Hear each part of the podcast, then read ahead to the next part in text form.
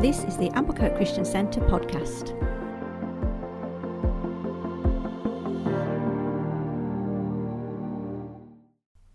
Hello, well done for getting to this fourth and uh, final podcast in our whole church teaching series on the theology of pleasure.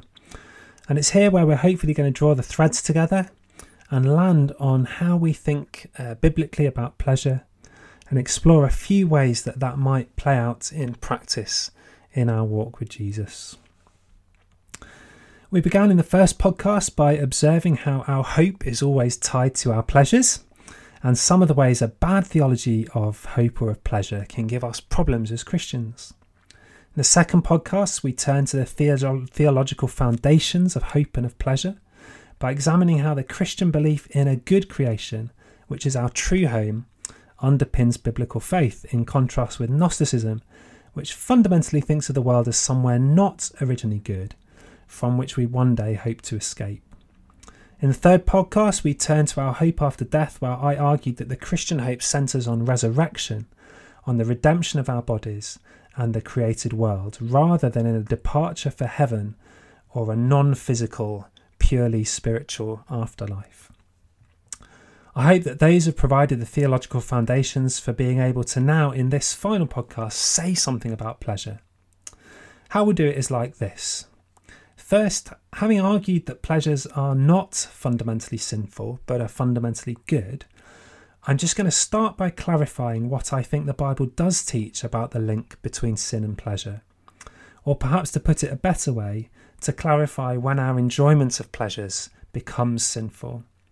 And having done that, I then will make four points about pleasure, which I hope will help us to hold a more biblical worldview and to live a more hope filled life as we follow Jesus together.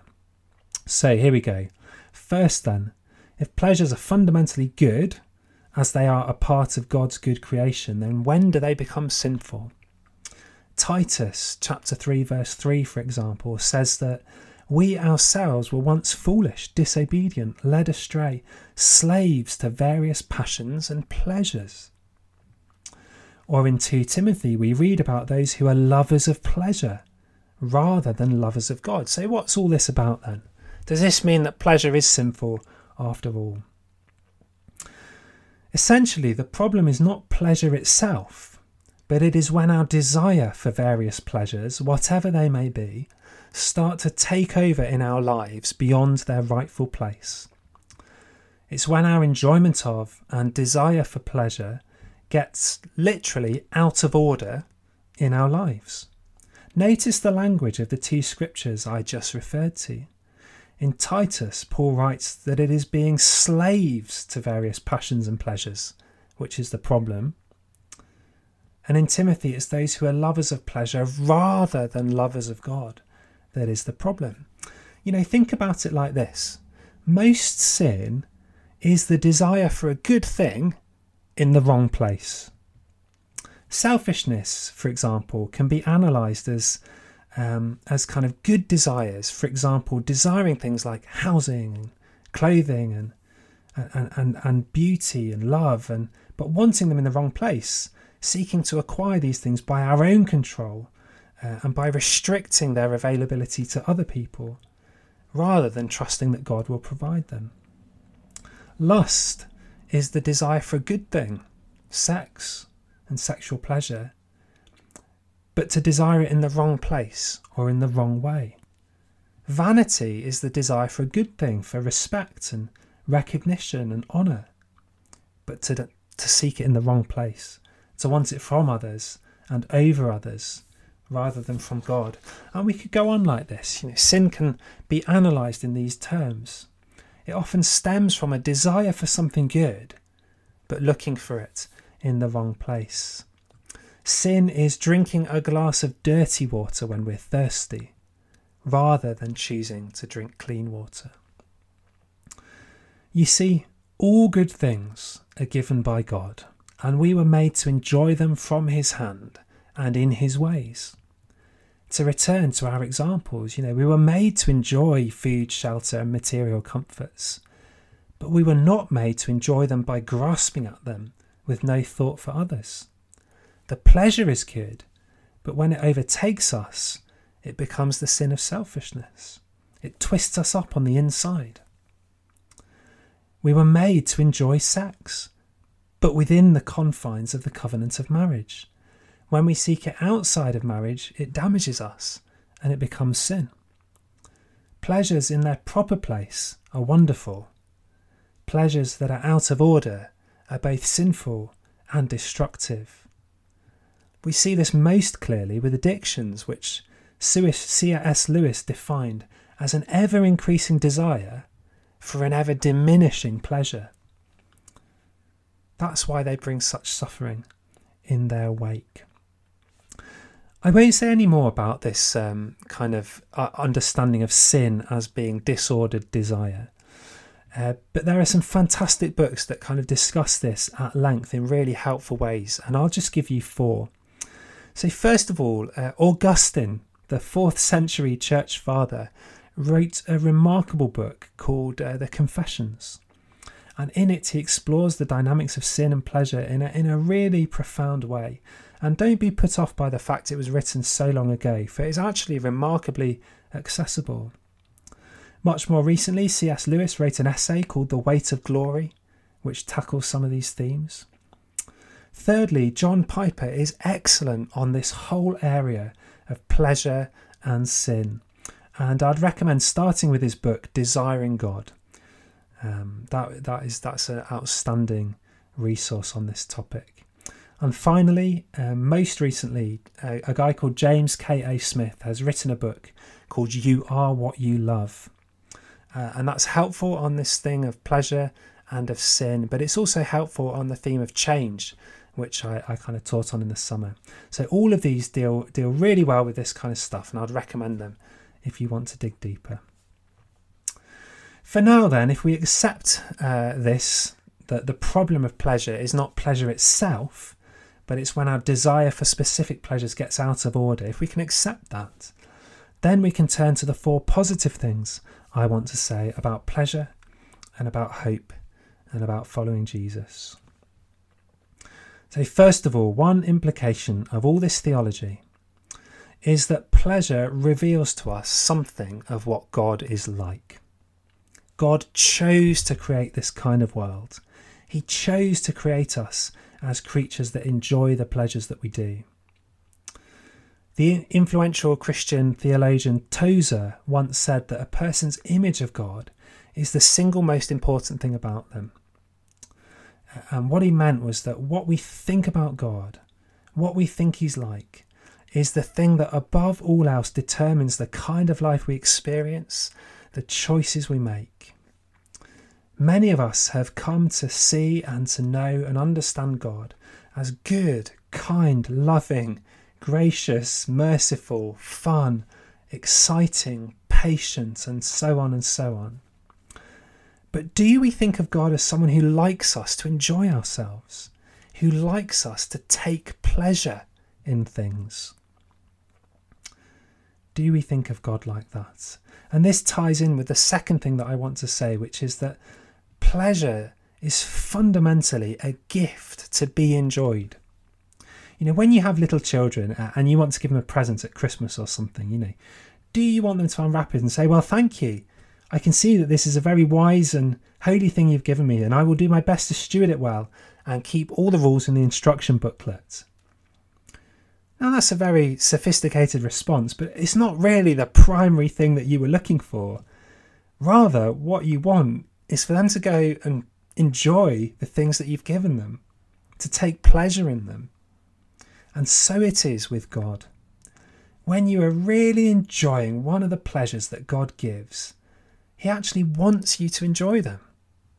You know, what is God like? What sort of God is he? Well, he's the kind of God who creates hundreds of wonderful pleasures and gives them to you to enjoy. Not because he had to, but because he wanted to. He's the kind of God that invented the pleasures of good food and drink, the pleasures of sport and exercise and physical activity, the pleasures of beauty and nature the pleasures of sex and caress, the pleasures of friendship and laughter and humour, and on and on. What kind of God is He? He's the kind of God that creates us to enjoy ourselves. And this is really the way that we, we need to think about sin. It is totally true that to sin is to disobey God and to be morally in the wrong, and that we should stop sinning in obedience to the God who purchased our lives by the death of Jesus. Yes and amen. However, it's also true to say that sin, to sin, is to settle for misery when God offers us happiness. You know, I tell my friends to stop sinning when we have these conversations, not primarily because I want them to behave well, but primarily because I want them to be happy and not to suffer. What is morally good and what is experientially good are ultimately the same thing. The good God has made our universe such that what is right is also true and is also good and is also beautiful. We cannot separate these things out from one another. To be generous and thankful, for example, is not only right, but is also in line with the truth, because all things belong to God and are a gift from Him. And it's also good morally, and it's also beautiful, and it's also the most enjoyable way to live. It's the most pleasurable way to live, is to be grateful rather than ungrateful to be thankful rather than unthankful, if that's the right word. What is God like then? He's the kind of God who is deeply concerned for our greatest pleasure. Deeply concerned for your greatest pleasure. Pleasures that will extend infinitely because God Himself is infinite. So, what is the ultimate Christian hope? ultimate and infinite pleasure. Nothing less than that is our hope. The third thing I want to say then is that our theology of pleasure can make our future hope much more concrete. Of course, we always see through a dark glass, uh, a glass darkly. We we always uh, we can always only see to an extent um, the future that God has for us. But rather than trying to look forward to some ethereal heaven where, you know, it'll be really good, but nothing like the things you enjoy at the moment, it's pretty impossible to look forward to that, I think, because it is literally nothing like you enjoy at the moment. If we're going to be biblically faithful, then uh, what our hope is, is to look forward to a resurrected existence on a renewed earth where our pleasures will have continuity with the pleasures that we enjoy now. Uh, do you enjoy good friendships now? Well, you will enjoy better friendships then, transformed by the removal of sin, but not changed into a fundamentally different kind of pleasure. Do you enjoy sport now? Well, you will enjoy it then, again, transformed, but not fundamentally different, and so on, and so on. And if we take this seriously, I think this can so deeply impact the way we live. You know, we don't have to worry about missing out on any earthly pleasure now if we know that all that is truly good will be given again in the resurrection. You know, you can sacrifice everything for Jesus now, knowing to return to Psalm 16 that all pleasures are at his right hand forevermore. Finally, then, if all of this is true, then we can increasingly become people that choose to enjoy pleasure as an act of worship. Okay? Because creation is so good and its pleasures are so wonderful, the constant temptation for mankind, as Paul puts it in Romans, is to worship the creature rather than the creator. Instead of receiving his good gifts as gifts and worshipping the giver, the danger is that we worship the gifts, and this is when we get stuff out of order. This is when it becomes sinful, and all that stuff we talked about earlier. If we can avoid that, though, if we can avoid worshipping the gift, then the enjoyment of the good gifts of God should rightly be a part of our worship. Augustine, whose uh, confessions I've recommended that you read, he puts it like this He says, He loves thee too little. He loves anything together with thee which he loves not for thy sake alone. I repeat it because there's a lot of thys and these, but he loves thee too little, talking to God. He loves anything together with thee, which he loves not for thy sake alone. In other words, when we enjoy pleasure and turn our loves towards the gift, we love it too little. But when we enjoy pleasure and turn our loves towards the giver of the gift, then we love in the proper and the right way. And this is so true in reality, isn't it? The one who enjoys the pleasures of a good glass of wine loves wine in a far better way than the alcoholic who can't go without it. The alcoholic spoils the pleasures of wine, and this sin causes suffering. This is all to put it in the negative, though.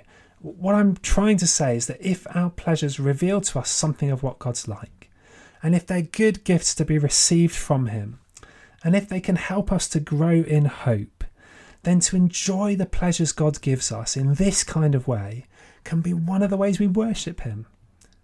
To worship God is to live as He intended us to live, and He intends for us to enjoy the pleasures He gives us to return to the image I used earlier, when I give a present to my children, they express their gratitude in words, but also in the pleasure that they take in enjoying the present. If they were to refuse to enjoy the present, I wouldn't feel that my gift had been honoured in the way that I intended it. Do you see what I'm getting at here? God has made us to enjoy pleasure. He's filled this world with pleasures to enjoy. And yes, we need to learn to enjoy them as He intended them to be enjoyed, in line with His ways and commands, because in doing this we maximize our pleasure. But the point that we so often miss is that He intends for us to enjoy them, and to do so with thanks and love to God is to worship Him by living the lives He calls us to. Of course, there's more to say. There's always more to say we haven't spoken about how God calls us to give up pleasures now, at times, for the sake of the kingdom. We haven't talked about how the way of the cross and a life of sacrifice relates to this picture. But hopefully, you can see already that even these things only make sense if pleasure is originally good and a gift from God. Because that's the, what makes there something to sacrifice in the first place. All these kind of qualifications that we that we might want to provide and that we would need to flesh out an ever fuller biblical picture of what it means to follow Jesus these are all necessary. But they are secondary. First things first God made you in a good creation to enjoy the pleasures he gives which tells us about the kind of God he is when we enjoy his pleasures rightly we express something of our worship to God and that is fundamentally true and basic to our theology.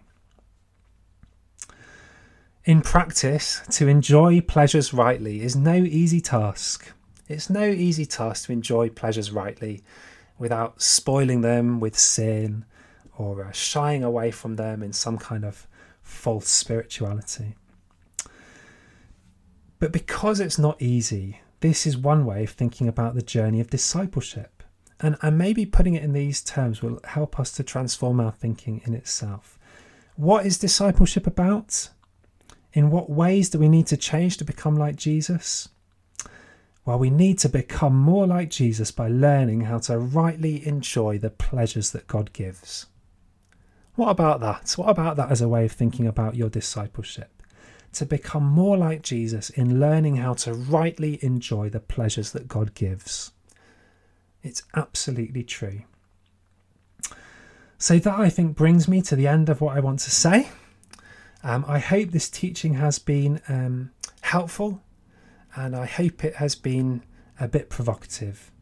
And I guess I hope most of all that um, it inspires you to dig deeper into this yourself. Study the scriptures I've referenced, read one of the books I've recommended, email me and join in one of the conversations in the new year and let's journey together deeper into what it means to know and love and to enjoy the God of infinite pleasure. Thank you for listening to Amblecote Christian Centre's podcast.